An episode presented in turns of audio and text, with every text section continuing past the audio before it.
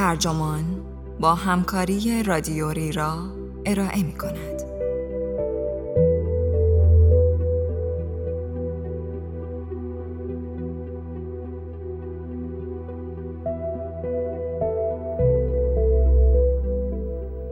بچه محبوس در زیر زمین این عنوان یادداشتی است به قلم دیوید بروکس که در ژانویه 2015 در نیویورک تایمز منتشر شده و وبسایت ترجمان آن را در شهریور 1399 با ترجمه پدرام شهبازی منتشر کرده است.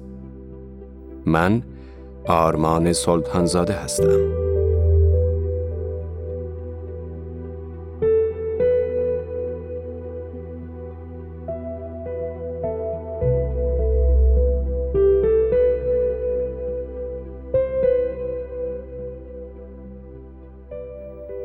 اورسولا لوگوین داستان کوتاه مشهوری دارد به نام آنان که از خیر اوملاس میگذرند. داستان شهری را توصیف می کند پر از شادی و خوشبختی و زیبایی. اما این شهر یک راز دارد. کودکی که در بدترین شرایط ممکن در زیرزمینی محبوس شده است. اگر آن کودک نجات پیدا کند شهر ویران می شود و اگر شادی ساکنانش بخواهد ادامه یابد کودک باید زجر بکشد. انتخاب شما چیست؟ آیا این قرارداد را میپذیرید و در اوملاس زندگی می‌کنید؟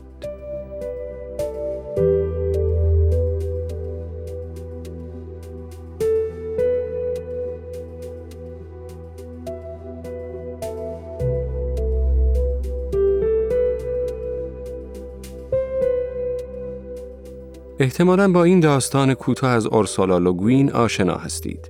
آنان که از خیر اوملاس میگذرند. داستان درباره شهری است خوش و خرم با پارک های زیبا و موسیقی نشاط بخش. مردم شهر واقعا شادند و ساختمان های قشنگشان و بازار باشکوه کشاورزان لذت می‌برند. لوگوین روز جشنی را وصف می کند با نوشیدنی های خوشتعم و مسابقات اسب سواری.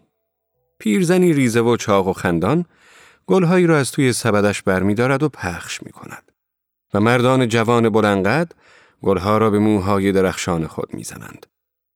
کودکی نهده ساله گوشه جمعیت نشسته است و مشغول نواختن با فلوتی چوبی است. جایی است با صفا و شگفتانگیز. اما بعد لوگوین روی دیگری از اوملاس را نشان می دهد. در زیر زمین یکی از ساختمان ها اتاقک دولاب مانند بی پنجری هست که درش را قفل کردند. کودکی در آن محبوس است. شش ساله می‌زند اما در واقع حدوداً ده ساله است. کند ذهن است. شاید ناقص الخلقه بوده است یا به سبب ترس و سوء تغذیه و بیتوجهی کودن شده است. هر از گاهی در را باز می کنند تا مردم نگاهش کنند. معمولا این مواقع کودک فریاد می‌زند که لطفاً بذارین بیام بیرون قول میدم بچه خوبی باشم اما مردم هرگز جوابی نمی‌دهند و کودک هم فقط حق حق می کند. او به شدت لاغر است. غذایش روزانه یک نصف کاسه بلغور ذرت است و مجبور است در میان مدفوعش بنشیند. لوگوین می نویسد همه می دانند که او آنجاست. همه مردم اوملاس. بعضیاشان آمدند تا ببینند. اما بقیه به همین قانعند که از وجودش خبر داشته باشند. همه می‌دانند که باید آنجا باشد. بعضی ها می‌دانند چرا بعضی ها نه. اما همه می‌دانند که شادیشان، زیبایی شهرشان، شیرینی دوستی هایشان، سلامت فرزندانشان تماما در گروه سیه روزی نفرت انگیز این کودک است. این قرارداد اجتماعی اوملاس است. کودکی به طرزی وحشتناک زجر می کشد تا بقیه بتوانند شاد باشند. اگر کودک را آزاد یا آسوده میگذاشتند، اوملاس ویران می‌شد. بیشتر مردم حالشان از او به هم می‌خورد و بعضی از پدر و مادرها بچه هایشان را محکمتر نگه میدارند و بعد برمیگردند به شادیشان. اما بعضی ها تا کودک را در اتاق ببینند و بعد راهشان را می‌کشند و می‌روند. آنها نمی‌خواهند بخشی از آن قرارداد اجتماعی باشند. آنها اوملاس را ترک می کنند. آنها تا ظلمت به پیش می روند. آنها بر نمی گردند. طبق یک خانش این داستان تمثیلی است درباره استثمار. در این خانش بسیاری از ما در جوامعی زندگی می کنیم که رفاهشان وابسته است به کودکی مطرود در یک زیرزمین. وقتی لباسی ارزان یا گوشی موبایل می‌خریم، کارگری استثمار شده است. کودکی در زیرزمین. ما استثمار را روامی داریم و برای توجیهش به یکدیگر می‌گوییم که سیه روزی آنها برای رفاه کلی ضروری است اگرچه ممکن است نباشد. در خانشی دیگر داستان چالشی است در برابر ذهنیت فایده گرا که امروزه بسیار رایج است. در سطح نظر بیشتر ما با مجموعی از ارزش‌های مبتنی بر این اندیشه موافقیم که انسان قایت است نه وسیله. نمی‌توان استفاده ابزاری از انسانها را توجیه کرد. به بردگی کشیدن انسانها نارواست، حتی اگر این به بردگی کشیدن فایده ای عظیم داشته باشد. کشتن یک انسان به خاطر اندامهایش نارواست، حتی اگر زندگی های بسیاری را بتواند نجات دهد. با این حال به راستی مطابق این فرمان اخلاقی زندگی نمی کنیم. زندگی پر است از مصالحه های فاجعه بار.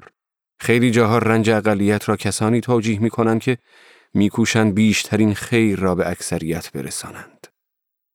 شرکت ها موفقند چون آدم ها را اخراج می کنند. حتی اگر آن کارگر نانآور خانواده ای باشد.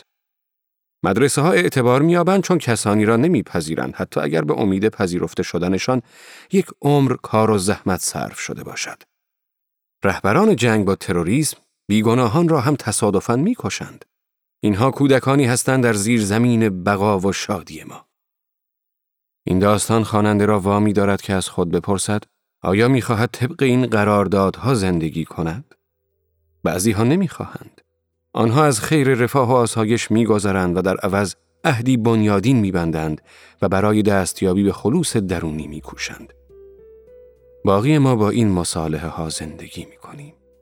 این داستان کرختی درونی حاصل از این زندگی را به یادمان می آورد. کسانی که در اوملاس میمانند بد نیستند. صرفا زیستن به بهای سیه روزی دیگران برایشان آسان و آسان تر می شود. دیدم که این داستان آدمها را میخکوب می کند. زیرا آنها را با تمام سازشکاری های فاجعه باری رو در رو می کند که با زندگی مدرن درآمیخته است. با همه این کودکان نگه داشته شده در زیر زمین و در این حال تمایل به مبارزه با پذیرش منفعلانه همه این سازشکاری ها را در آنان برمیانگیزد.